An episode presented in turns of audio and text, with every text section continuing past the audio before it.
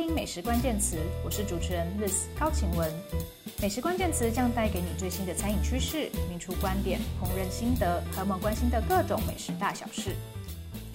你每天都会吃饭吗？现代人饮食的选择太多，在台湾，我们饱餐一顿未必要吃米饭，但是吃米买米却是很有情感、很有力量的一件事。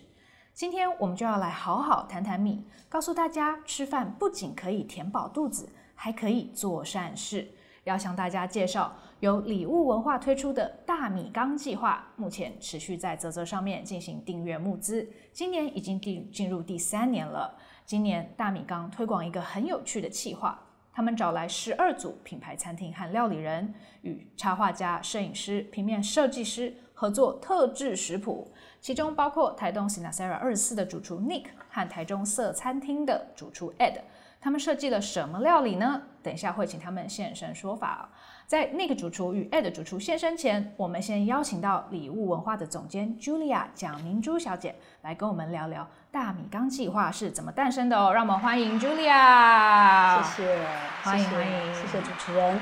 嗯，好的，我是 Julia。是，大家好。对，今天很荣幸邀请到 Julia 来上我们的节目哦，她会跟我们讲大米缸计划的来龙去脉哦。所以想请问 Julia，大米缸计划是怎么诞生的呢？嗯嗯，如果呃要从大米缸怎么诞生，应该要先从我原来的职业开始。是，那因为我以前是就是。大概就是从事所谓的房地产企划。是。那在这个房地产企划这个过程当中，其实我们一直都在看着我们的客户都一直有那个送礼的需求哦，都有送礼的需求。那我们当时就在想说，哎，那个送，既然我们的客户有送礼的需求，那我们是不是？而且当时我们在看他们送的礼，我们觉得可以再更好一点啊，就是可以再细致一点，是这样子。所以当时呢，我们就先成立了一个品牌公司，叫礼物文化。哦，原来如此。对，礼物不是那个礼物哦，礼物其实是因为当时我们希望让它这个礼物的概念，因为送礼就是要送到心里，对，送到心坎里。当时我们就希望有这样的一个主题的一个概念，嗯、所以当时我们在呃取这个名字的时候，我们就在想。如果我们可以把它变成是跟台湾的文化有一点连结哦，是，所以礼物其实就是 label，嗯，就是你看到的那个英文的发音，对，英文单字的发音，所以我们就觉得说，哎，那我们就直接用 label 的这个概念去做延伸，是是。那后来呢，因为要找礼物，因为我们是做地产企划嘛，是。那当时我们在想说，我们对这个所谓的商品这件事情。说实在的，我们也没有很特别的理解，是，所以其实我们是从产地，就是我们要先回到那个产地去看到底有什么礼物可以拿出来，就是有些什么样的商品可以变成礼物，是，所以我们那个时候就，呃，当然很直接的就是回到花莲，因为我是花莲人。哦，原来如此。对，因为刚好在当时我有一个学弟，那他刚好也是返乡，那他们这些返乡的青农。呃，他们都很有自己的理念跟想法。他们呢，全部都是做所谓的有机农业。那有机农业，他们的量都不会特别的多。可是有一次呢，他就说：“哎，我们刚好有一个什么商品啊？哦，我记得那时候是玉米。然后他们希望就是呃，有人可以帮他们就是。”呃，采购认购这样是是。那后来那个时候我就觉得说，哎，那花东的东西真的就是很优秀啊。嗯。然后我们就想说，哎，那我们就先从花东开始。是。然后当时我们本来也希望，就说，哎，我们希望是花东的米呀。是是。所以我们就开始往花东去找。然后到花东去找的时候呢，刚好就认识了天赐良缘的雨恩。哦。他就跟我们讲了一个，呃，我们每天在吃饭。我们看着农夫在耕作，我们当然都非常清楚他们是很辛苦的，没错。可是我们竟然发现他们的辛苦是还要除了努力在耕作这件事情之外，他们还要烦恼他们的米在收成的时候要怎么去做行销，怎么卖？对，嗯，到底要怎么卖？要卖给谁？对。那我们后来就礼物这边的呃一休啊、玉正啊，他们后来就是到了产地，跟他们就。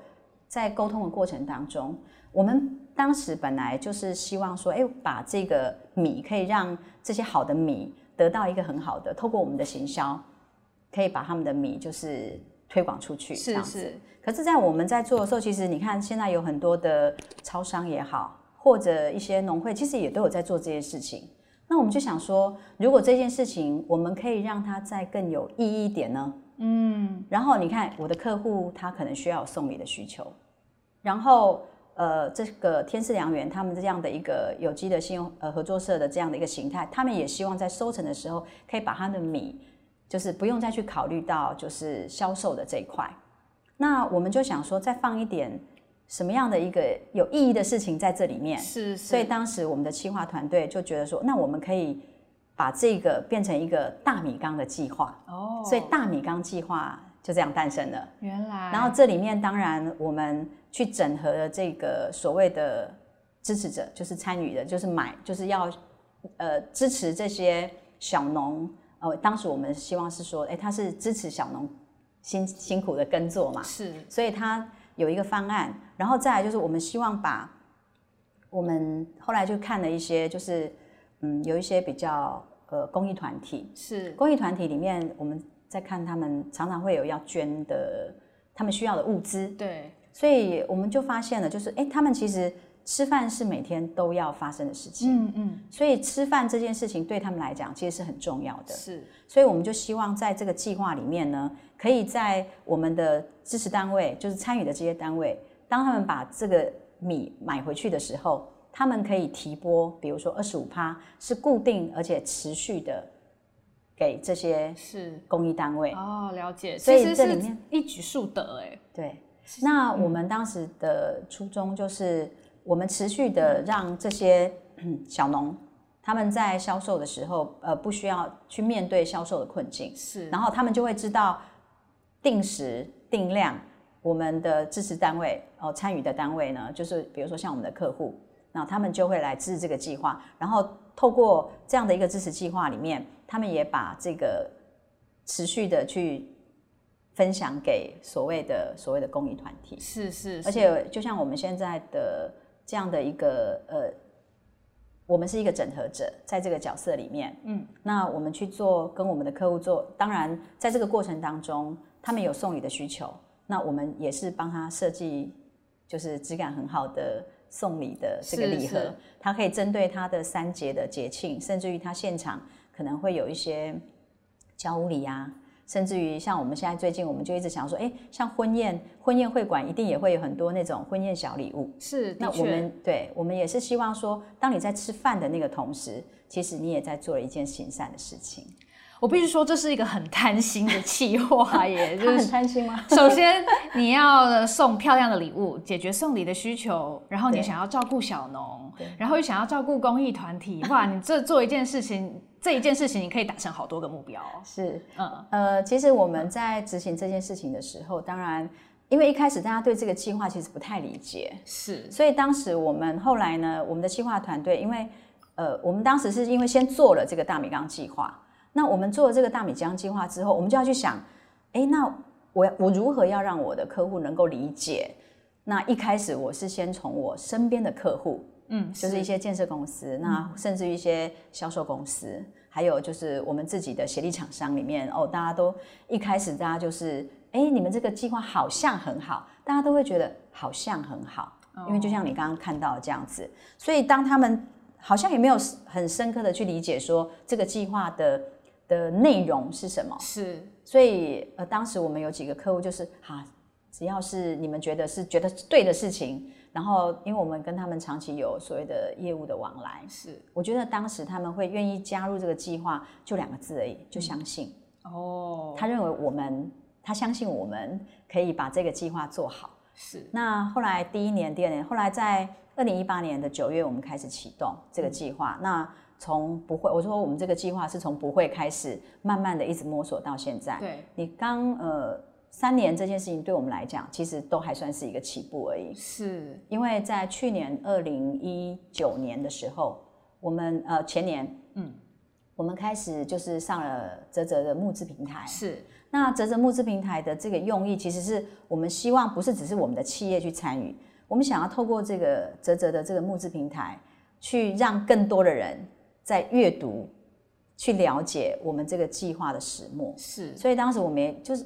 我们这个其实改版了两次啊。你说这个募资计划吗？对对对，就是里面的图表，OK，要怎么样让客户理解，是或者是让我们的这些消费者，甚至这些支持的人，嗯，他们可以去理解我们这个计划到底在做什么。是，对。那大米缸计划其实是从二零一八开始的嘛，对，对不对？那这几年都有不同的内容跟目标。对，我想就请 Julia 跟我们的听众说明。到底这三年，呃，今年进入第四年了嘛？对不对？呃，有什么不同的目标呢？对，嗯，其实，在大米缸计划的二零一八年开始，是我们当时只是想说，就是我们去尝试把这个计划，因为我们当时就像刚刚，呃，晴雯刚刚特别讲的，是就是哎，我们想要怎么样把这个计划让更多人去理解，是，这是一件事情。所以在这个过程当中，我们的做呃品牌的经理跟我们的企划团队，当时其实做了很多的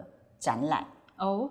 对，我们有做了展览，比如说呃，当时我们在二零一九年的时候，我们上了呃那个泽泽的募资平台嘛。是在二零一九年的六月的时候，其实我们就做了一个，就是一起吃饭哦。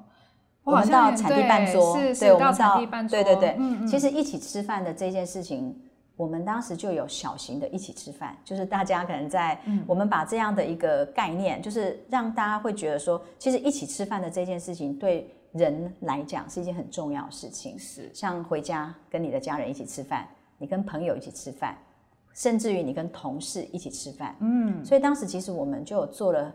很多小型的那个一起吃饭的活动哦，有很多小场小场。那小场其实都是我们自己哦。我们每次就是说，哎，我们大家今天要来一起吃饭哦。哦。所以我们常常就是会有一起吃饭的这件事情。很温馨哎。不管去哪里。嗯。那后来呢？呃，我们就在产地，产地呢就有产地办桌。是。我们我们希望透过这个产地的办桌，让我们的客户，就是我们的这个参与的这个。支持单位，他们可以直接到产地，嗯哼，去了解他支持的这个计划的形态是什么。是，所以我们跟天赐良缘那边，就是在富里哦，第一年我们就把我们的支持单位，还有我们的协力单位，甚至于还有我们的公益单位，大家就把它集合在这个天赐良缘的这个山谷，真的在农田里面，在农田呃，在一个很大的草地，哦、然后呢，你可以看得到农田。那因为那个时候刚好是要收割，是是之前，所以你会看到那个金黄色的稻浪。然后我们当时是在户外，当时我们也是找了几位主厨。嗯，那其实我觉得我在这里也要很感谢我们这些一直都很支持我们的，不管是主厨也好，甚至我们的一些媒体的朋友，是他们呢都是很用比较无私的精神哦，就是那种概念，然后支持我们的这个计划。然后你看有一个主厨，我记得那个时候是呃从台中过来。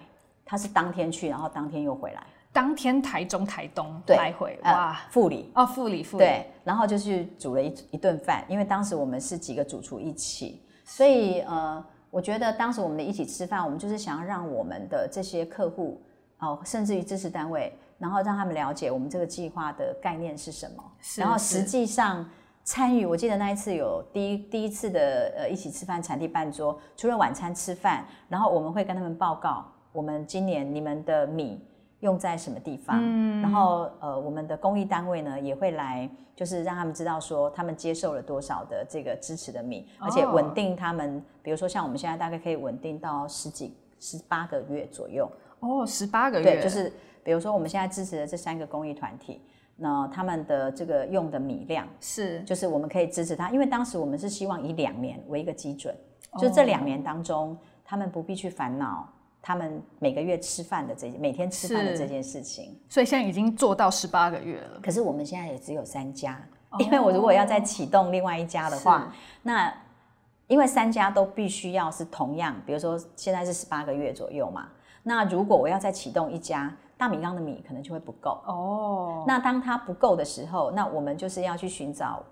在更多的参与者一起过来参与，是是，对，所以我们现在也是希望说，我们现在就是一边要去找参与者，一边要做行销，然后一边要做广告，是，然后一边呢还要去呃做实地的所谓的那个田园的采访问，或者是要做一些，因为每一次他们的一些动态，我们其实都要很关注他们。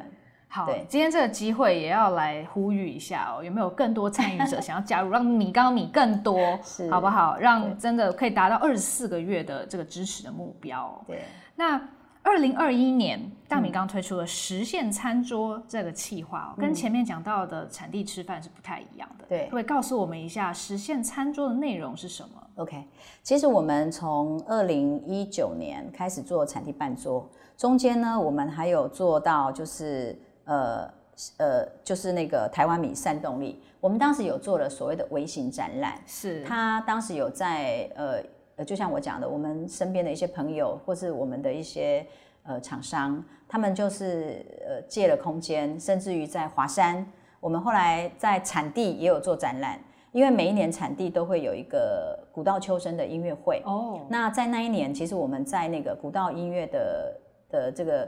呃，古道秋声的音乐会里面，我们就有办了一个微型展，那个是第一次我们把大米缸计划的这个展览说清楚一点，然后让呃到那里去参加这个呃草地音乐会的人可以去了解说，哎，大米缸计划是什么？是。那当然，我们还有做了一些比较微型的，然后一直到中间，其实我们在二零二零年的六月，其实我们呃也是九呃九月二零一一九年，其实我们也有做一个就是一起吃饭日。一起吃饭日，对，其实那时候我们就有结合，就是直接到餐厅。嗯、我们希望就是呃，我们提供大米缸的米，然后让这些主厨可以在每个礼拜的呃固定的时间里面呢去煮去做饭。哦。然后这个米是我们提供，然后我们也邀请就是有想要去尝试这个这个计划，就是参与这个计划的人呢，他们可以到这个餐厅里面去。所以当时其实我们在台北，在台中。我们甚至花莲哦都有餐厅，对对对对，都有餐厅呃主厨一起参与这样子。了解了解。那一直到因为这个计划跟着呃所谓的那个泽泽，也就是走了一段时间，是。然后一直到二零二零年的六月，这个一起吃饭日就是就开始就是比较就是我们就换了另外一个计划再延再继续，所以一直到去年呃我们就启动了呃所谓的。刚才讲的实现餐桌，那实现餐桌这件，我们也是从去年就开始计划，因为每一年我们都希望有一个议题。在去年的年底，呃，在华山，我们也有把这个展览的，就是大明缸的一个微型展，是啊、呃，也在呃华山，是是。那它是透过声音，它是比较情境的，哦、然后有做过呃，也有一些呃呃影片，哦，那它的空间没有很大。可是呢，它也是展现所谓的大米缸计划的一个很重要的一个环节。是是。对，那所以在这个计划之后呢，我们就陆续的跟呃计划这边又提了十二个主厨的这样的的的计划，就是实现餐桌。我了解，但我很好奇的是，这十二个主厨是怎么样选出来的？怎么集结出来的？哦，我觉得这有时候是这样，很多事情都水到渠成。嗯嗯，刚刚不是有提到，就是在前面的那一年，我们做了所谓的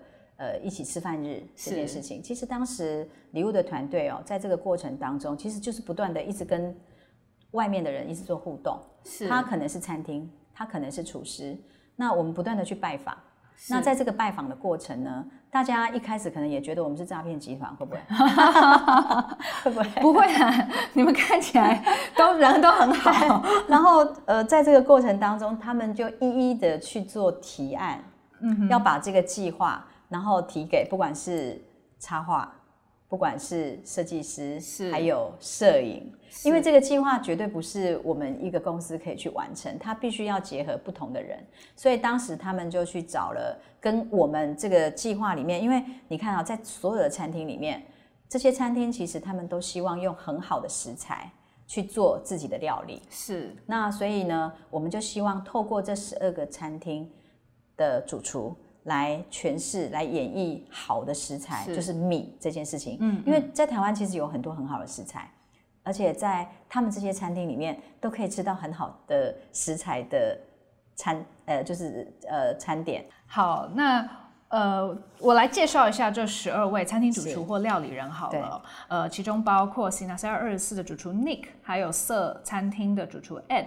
他们两位待会也会现身说法哦。这次设计了什么料理？那其他还包括呃，也在台中的满堂餐厅的林凯维，嗯、然后还有台北现在很火红的甜点店哦，Hugh Dining Hugh Dessert Dining 的 Victor 郑维修哦。嗯、那还有包括其他比较家常的，比如说暗米食堂啦，呃，Yoko Neko 啦，呃，许愿呐等等的，还有花莲深夜食堂啊等等的，这些都是很有才华、很精彩的一个名单哦。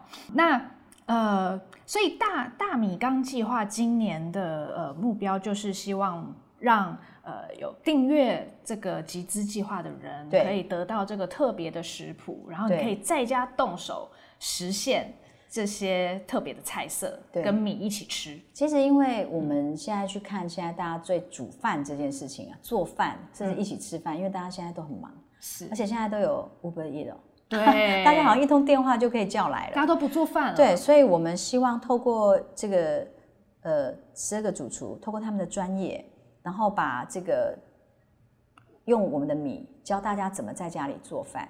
比如说像那一天，我就试着去做，就是 Yoko Neko 教的那个栗子饭。哦，栗子饭。对，那他当甜点这件事情，所以他希望就是因为我自己也是订阅者啊，是对我自己也是啧啧的订阅。那我每一次都会收到那个。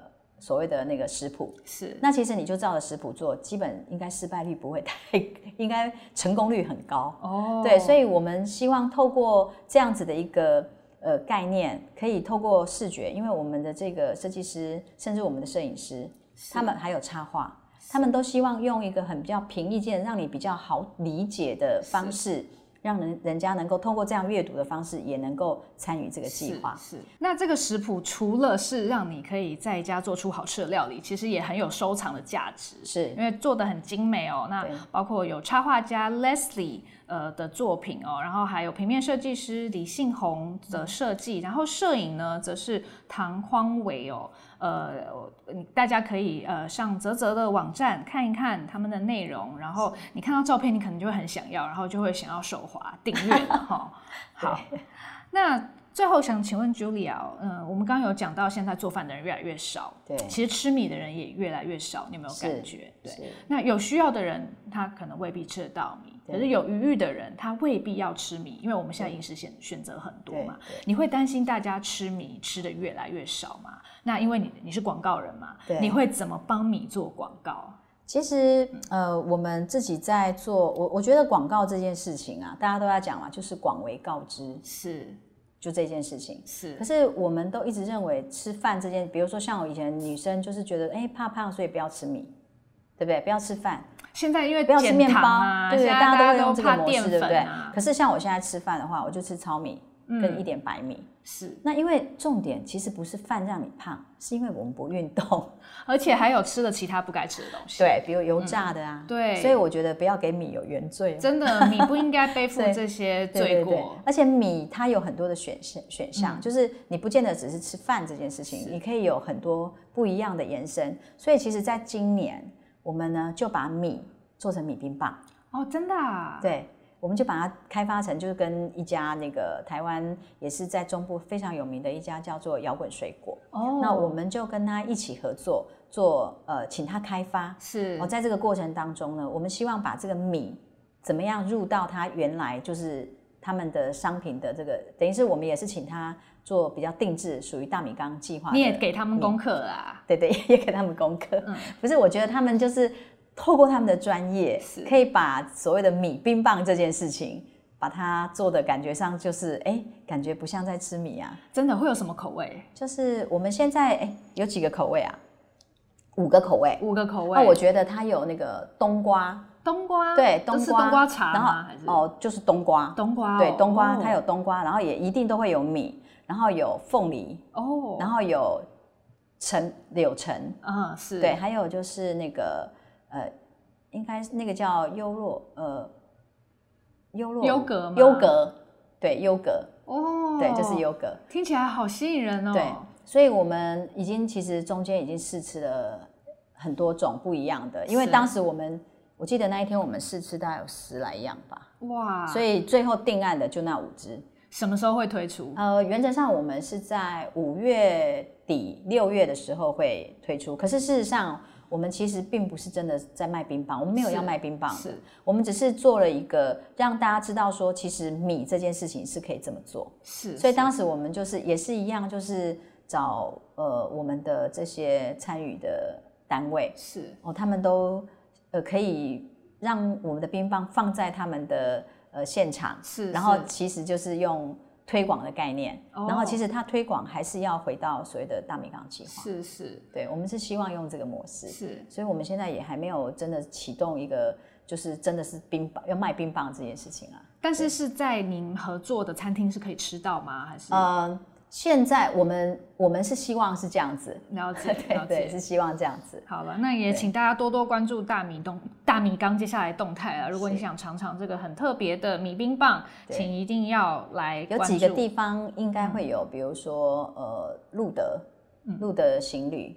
然后就是新竹的小生之歌，是，然后再来就是我们的一个支持单位的一些暗场里面，是，请就是关注我们的脸书，对，请关注大米缸的脸书。对，然后如果大家也很好奇今年大米缸推出的特制食谱是什么料理的话呢，大家也要继续收听我们的节目哦。等一下，呃，色的主厨 Ed。还有呃，Nick，呃，Sinasera 二四的主厨都会来上节目哦，跟我们解释一下他们是怎么参与大米缸计划，还有他们设计了什么料理。好的，好，那我们先谢谢 Julia 今天跟我们分享这么多，谢谢，请大家继续锁定待会 Nick 与 Ed 的访谈哦。谢谢，谢谢，谢谢大家。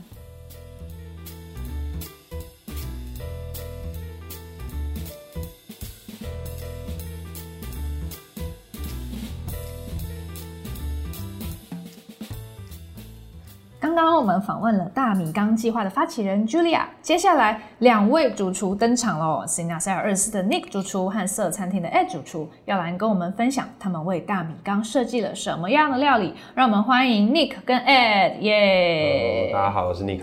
大家好，我是 Ed。好，哎，想先请问两位哦，你们听说大米缸计划的时候有什么感觉？为什么会决定加入？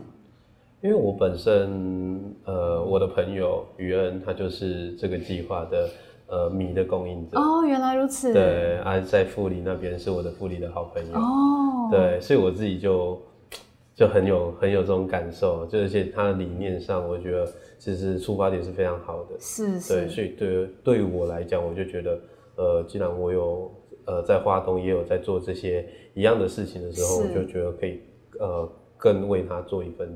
一份力量，真的义不容辞。对对，嗯，那 Ed 呢？我比较呃，因为我们是小餐厅，那有时候当然会有想出一些社会责任。是。然后其实蛮多食材都是从花东来的，哦，也会想要就是多帮忙一下，然后同时他又可以。有很多的帮助对象，包含农民到一些呃受助单位。嗯哼，那我就会觉得这个活动参与的话，如果可以出一份力是好的事情。嗯，对，就觉得很有意义啊。对，嗯。那这次实现餐桌的概念，它是要请十二位餐主厨或料理人设计菜单，然后会做成食谱卡。那 Ed 是做了一道五谷咸粥，然后 Nick 是做了一道澎湖小卷丝瓜炖饭哦。嗯、你们为什么会做各自做这两道菜呢？怎么发想的？好，Ed 先。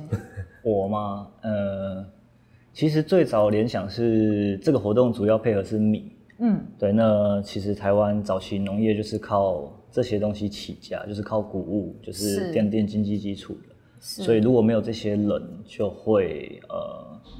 我觉得台湾可能会从基本上就是不会有工业发展，不会像现在是社会化这么完整。嗯，对，所以我会想要把五谷为概念，就是让大家能够重新的想到这件事情，就是呃，谷物这种东西对台湾的重要性。是，对，那也同时变成说这道咸粥会好制作。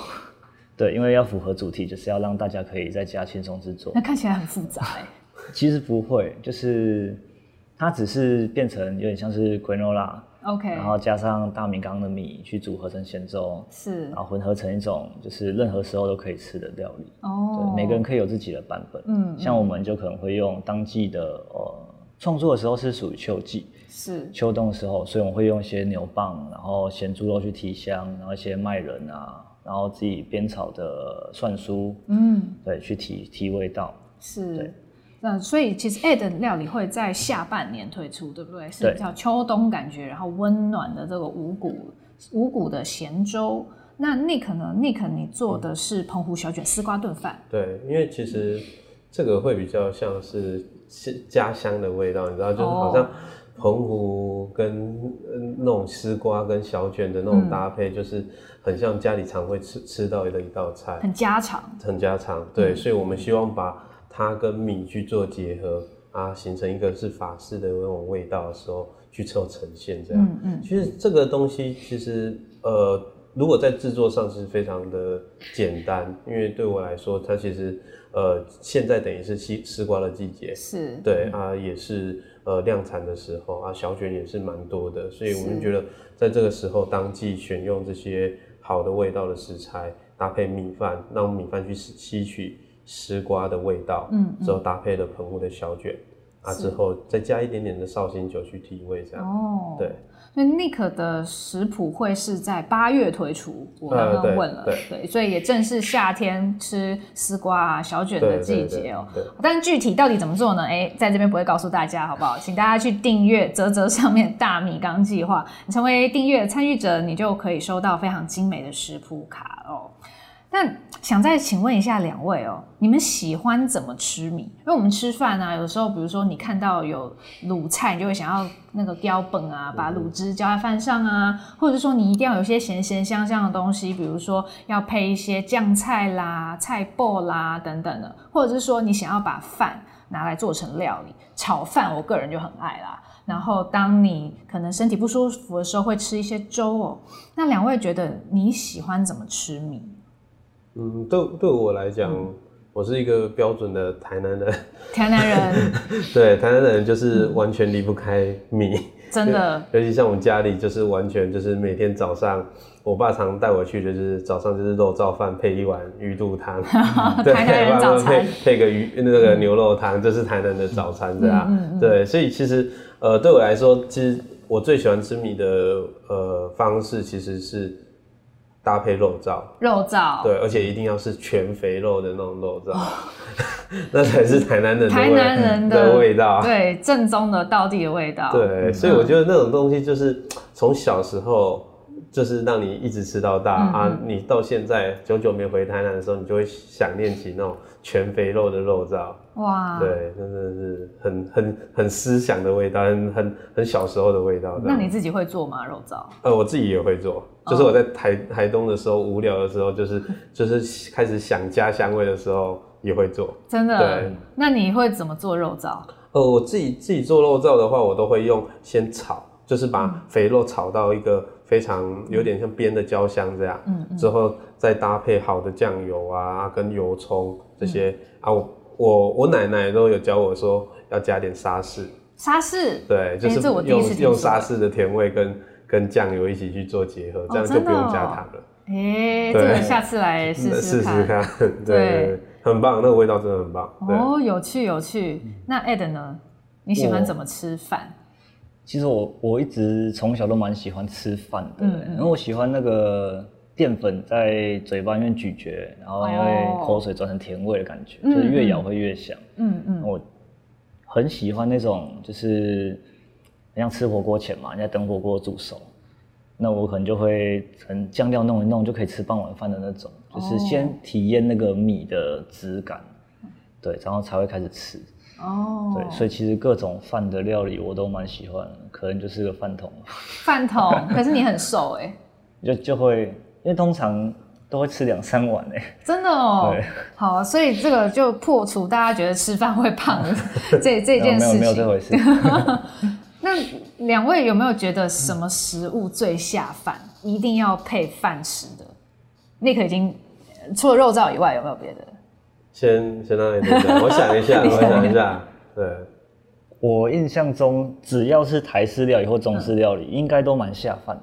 嗯，就因为他本来创作出来的目的就是要配饭，就是要满足就是淀粉的吸收啊，需要有一些有味道的东西，像苍蝇头啊这种。苍蝇头。对，或者是一些白菜卤啊，嗯、可能单吃会觉得有点重。嗯。或是东坡肉这些料理，就是如果没有一碗白饭在旁边衬托的话，他们好像就会觉得少了什么。真的。对，所以会。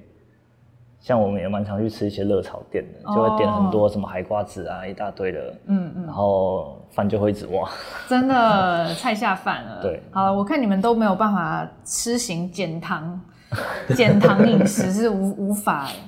那个还喜欢吃什么东西配饭吗？嗯，牛肉汤。哦，牛肉汤，你真的是台南人。大家不知道，大家可能不知道牛肉汤其实可以怎么配白饭，其实最好吃，尤其是在台南，就是会用一碗。呃，全部都是姜丝，啊加酱油膏跟那些辣椒酱油，这样、哦、就是它都是满满的酱油膏跟姜丝，嗯，它就会把串烫好的那个牛肉汤的牛肉，嗯，直接。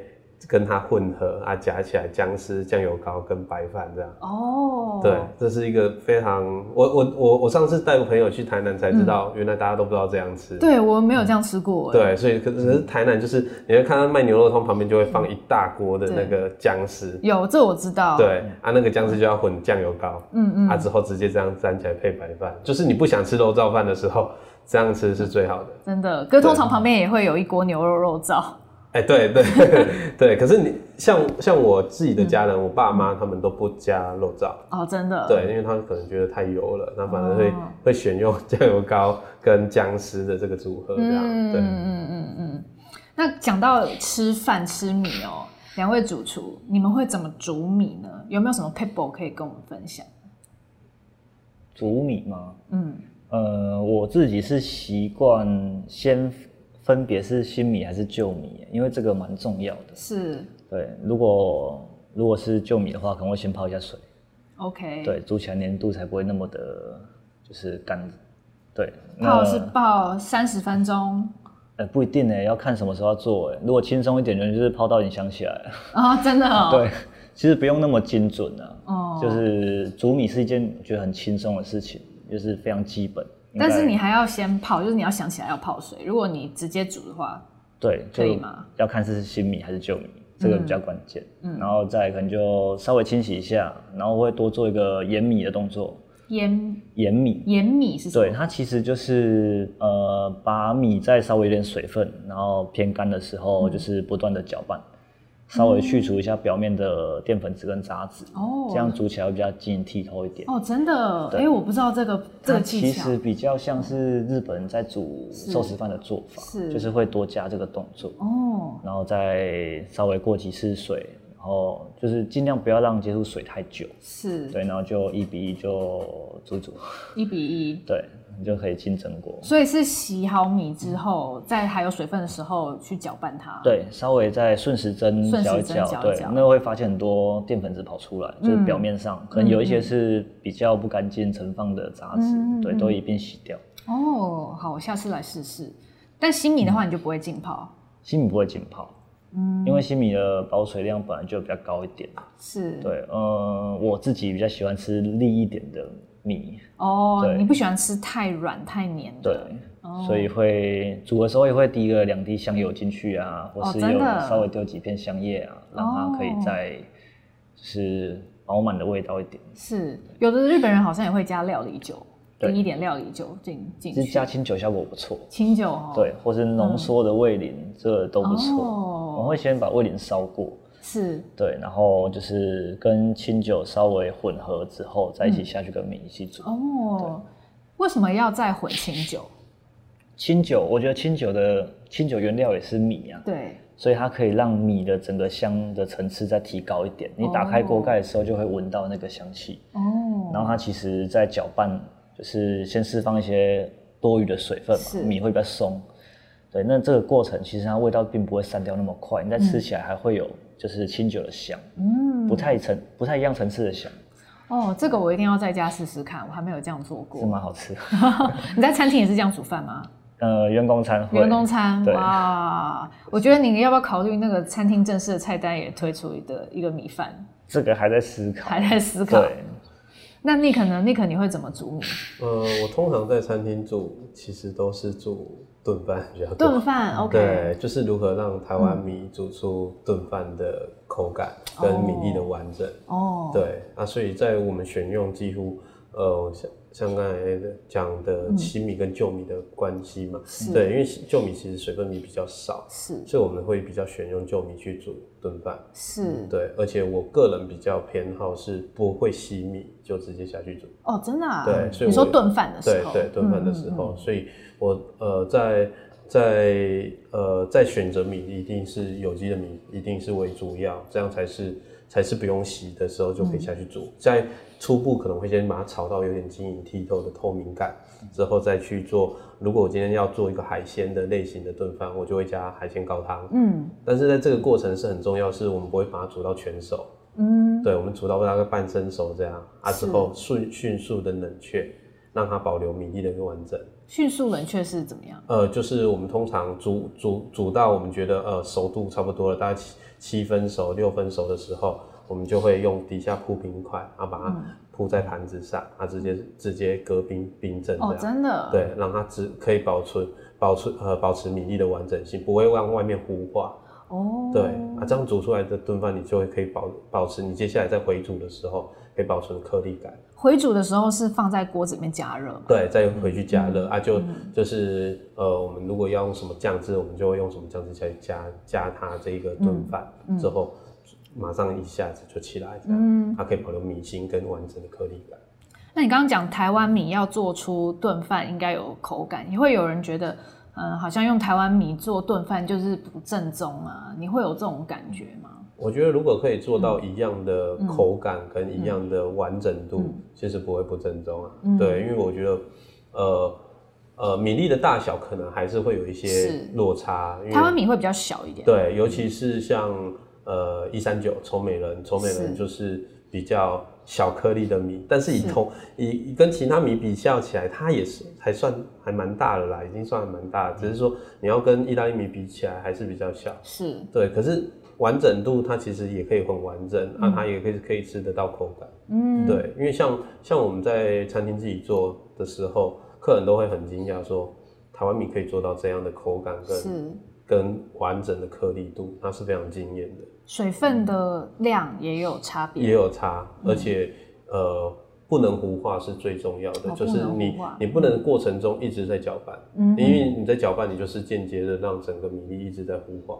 可是意大利人就是要一直一直搅拌，对，一直搅拌。然后他们有一个动作叫什么？那个意大利文我突然想不起来，就是像在打浪一样，嗯、就是说要让那个饭变成像海浪一样那样子。对，对，然后说要让那个酱汁，就是橄榄油跟那个呃呃，他们会加橄榄油嘛，跟那个汤汁要乳化。乳化，对，对，对，对。但是这个做法是台湾米不能用嘛？呃，台湾米最后会用，嗯，但是在前段的时候不会。哦、嗯，对，变成说在前段我们在煮米的这个过程中。等于是我们先把米先预煮起来，嗯，啊，在最后的时候，我们还是会做那个乳化的那个动作，就是我们要加任何的调味料，或是橄榄油，或是奶油的时候是乳化的，那是最后。可是其实前段前段部分，你要还是要保持的有一点像在煮米的那种感觉，就是很像电锅煮米的感觉，保持它的完整性这样。了解。两位有比较喜欢吃什么米吗？你们有会特别选择米种吗？米种，嗯，我觉得其实长米、香米还不错。我也很喜欢吃长米、香米耶。台湾有一款是芋头香米，嗯，芋头香米，对，它其实香气多带一点奶香，嗯、像刚刚那个 Nick Chef 讲的，做炖饭其实蛮适合的。哦，真的哦，用长米做做炖饭。对，哦，这次选一三九，就是高雄一三九的米也是。像我们虽然拿来煮粥，但是我们希望它在粥里面可以保留咬到米的感觉。是、嗯，对。那它其实这款就蛮适合的。它的虽然香气没有香米那么的好，嗯嗯，但是它的口感非常好，哦、就是很适合耐煮。是，对，煮完不会真的糊掉变成酱汁这种感觉。哦，对，还是可以保留颗粒感。你说的是一三九？对，高雄一三九。嗯嗯嗯。你可有比较喜欢吃什么米吗？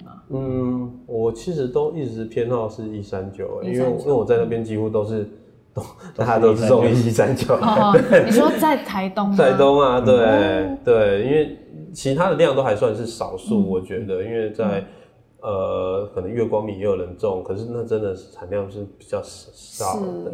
连长滨也是大部分都是种一三九。哦，真的。但是长滨的米又跟富里的米又不太，一样因为在地形气候上又、嗯、又不一样的状况，嗯、所以其实我觉得。嗯呃，如果更细微的去分，其实我觉得每一家的米吃起来的味道感觉都不一样哦。对，包括种植的地方这样。那你觉得富里的米，就是我们这次大米缸用的米，呃，有什么不一样？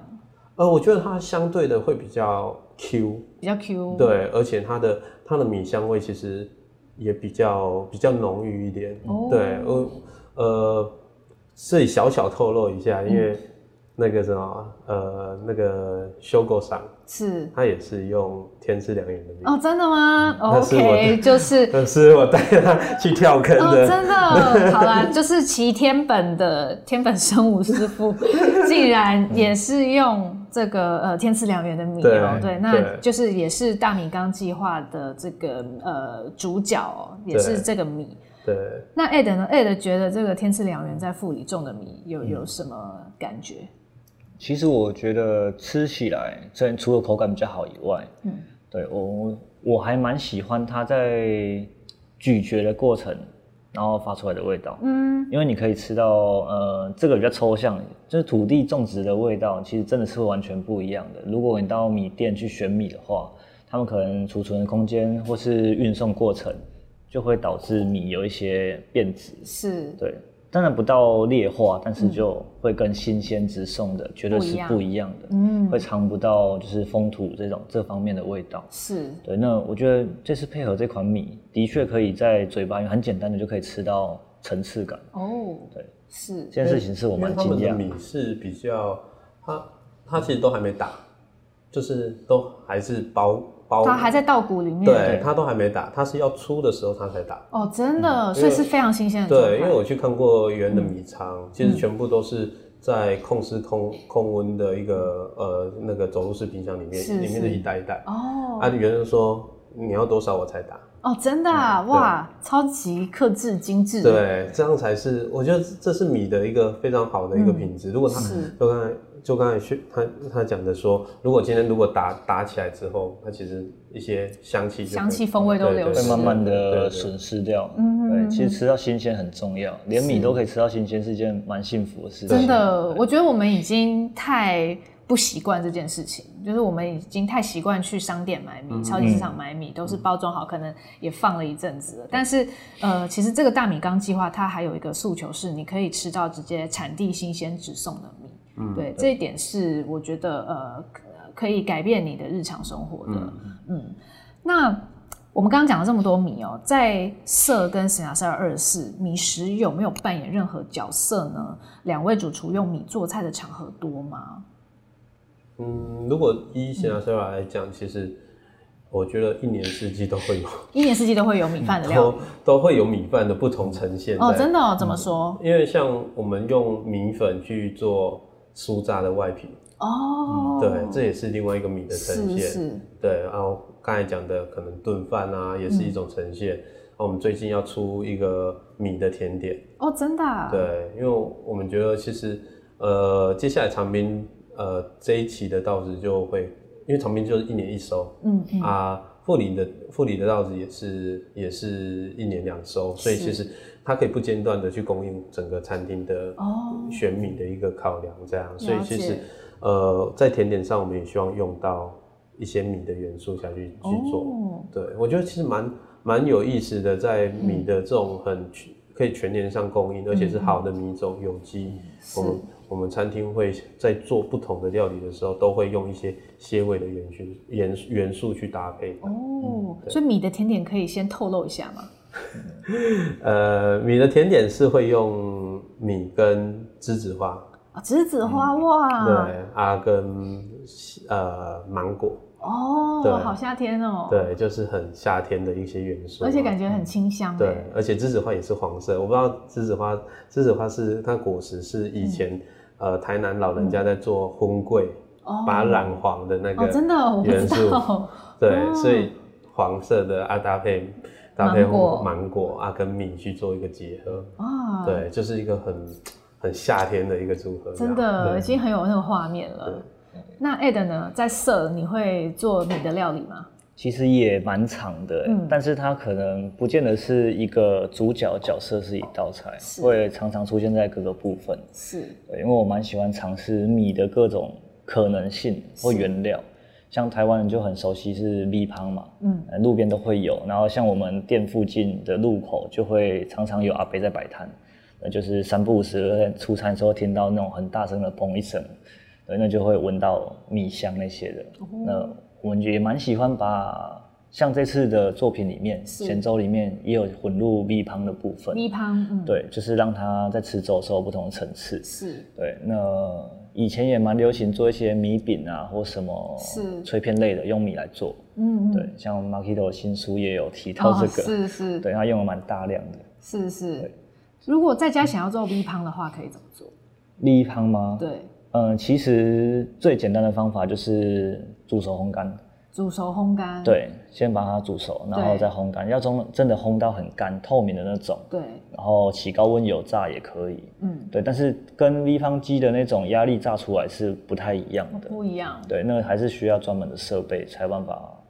做到这个程度，嗯，了解了解。但是在家里的话，呃，用烤箱烤干，然后再用高温的油去炸是 OK。对，这是 OK 的。然后再把油稍微去除掉，嗯，就可以达到类似的效果。嗯嗯。只是最近会比较喜欢研究米浆类的制品。哦，米浆啊，怎么说？对，因为呃，可能以前都会着重在原料，就是米怎么去做变化。是。对，但是米浆在。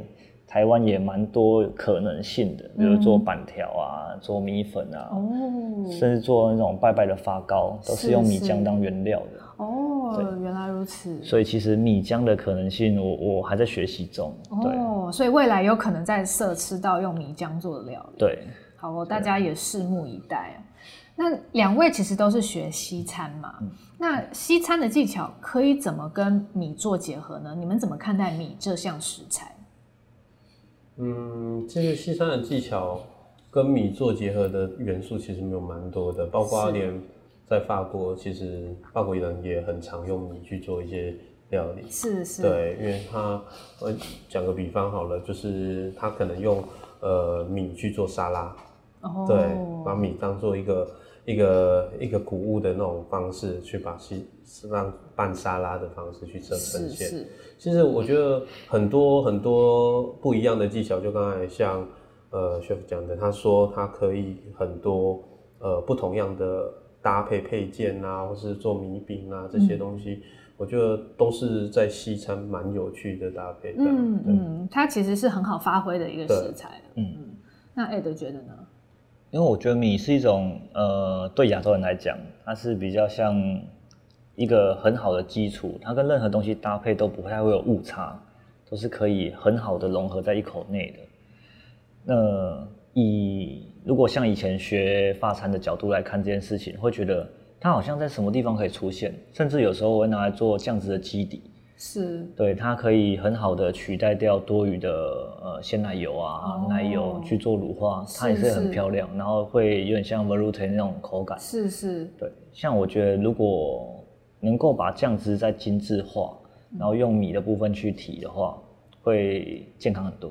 哦，一样可以达到滑顺的那种口感，但是它可能又比加了奶油啊、鲜奶油、鲜奶油啊，或者是说可能又要加很多大量高汤啊等等，对，还要可以再更清爽、更清爽一点。嗯嗯，那两位会担心吃米的人越来越少吗？因为其实。我们现在饮食的选择非常多嘛，那饮食文化也很多元。呃，作为专业主厨，两位认为可以怎么样让米食再次受欢迎？嗯，如果以像我之前在台南的经验来讲，其实我觉得米它有很多的可能性，包括米的面包，嗯，这些的新的一些组合的搭配，是对如何创造米的这个文化，其实。呃，对我来讲，如果是以台南人的立场，我觉得台南人脱离不开米，oh, 对，因为它就是它就是一个很日常、很很日常的一个一个一个一个主食，是，对。啊，在在我在餐厅的这个角色里面，我希望让大家更认知的是，除了你要你你要吃米，你也要选择一个好的米，因为毕竟台湾其实。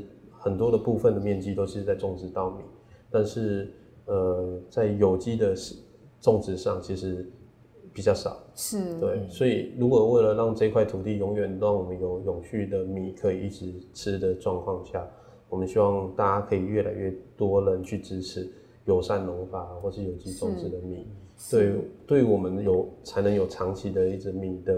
供应下去，这样。是是，所以你希望大家其实是可以呃更注重米的选择，对，嗯，吃好的米，对，吃好的米，嗯、吃好好的米等于是热爱，就是等于是你支持这个米，让它永续下去，这样，嗯，是，是米食的文化这样，嗯，那 Ed 呢？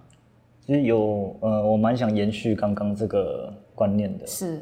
因为在大明缸计划前导片里面，嗯，呃，屏东的收入单位就是那个博大米之家的负责人，他就有提到一句话，让我觉得印象很深刻。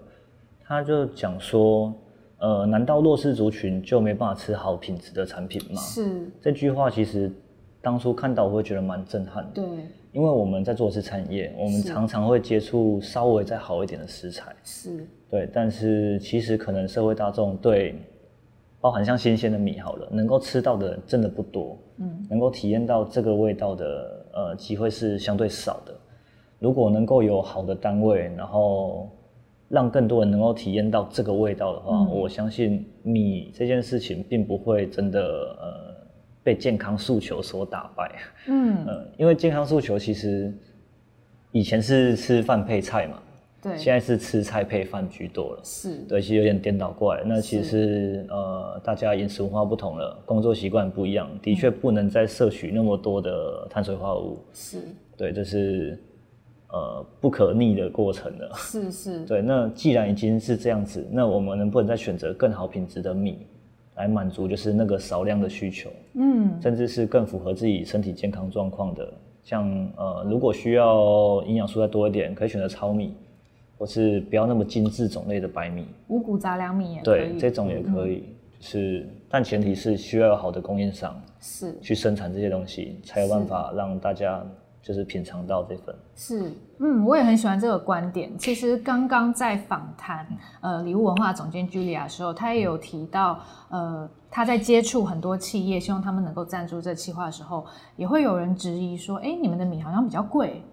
好像就觉得，嗯，捐赠出去米不用送那么好的，嗯、对。但其实这个观念是，嗯，会让人觉得有点伤心啦。因为你也要分享东西给别人，为什么你要分享不好的东西呢？嗯、对。那所以我觉得这个也是大米缸计划的一个很好的核心概念，就是他希望是分享好的好的米给需要的人，然后我们作为支持者。其实也可以取得品质很好、新鲜直送的米，嗯、那这个是其实是有点奢侈的事情，嗯、但是我们可以花一点力气，的投入一点点、一点一点点的金额就可以让自己吃好米，然后也可以赞助呃需要吃米的人。对，其实然后也可以送礼，其实这是一个还蛮好的循环。嗯好，那我自己非常好奇，两位的料理会是那个米食的料理，在大米缸计划里面会吃起来是什么什么样子哦？那成为赞助者，在泽泽上面的订阅计划哦，你就可以得到 Ed 跟 Nick 两位主厨的食谱卡哦。那欢迎大家上网订阅，然后也可以自己动手做做看五谷咸粥和澎湖小卷丝瓜炖饭，然后以大家也。呃，欢迎多多支持色餐厅和 Sinasera 二十四这两间餐厅哦，他们的料理刚刚听到都令我非常的向往哦，希望之后可以吃到。好，那也谢谢今天 Nick 跟 Ed 来上我们节目，谢谢大家收听，谢谢，那如果喜欢我们美食关键词，欢迎订阅、追踪并分享给亲朋好友，也欢迎留言给我们，更欢迎给我们五颗星哦。我们就下周再见喽，拜拜。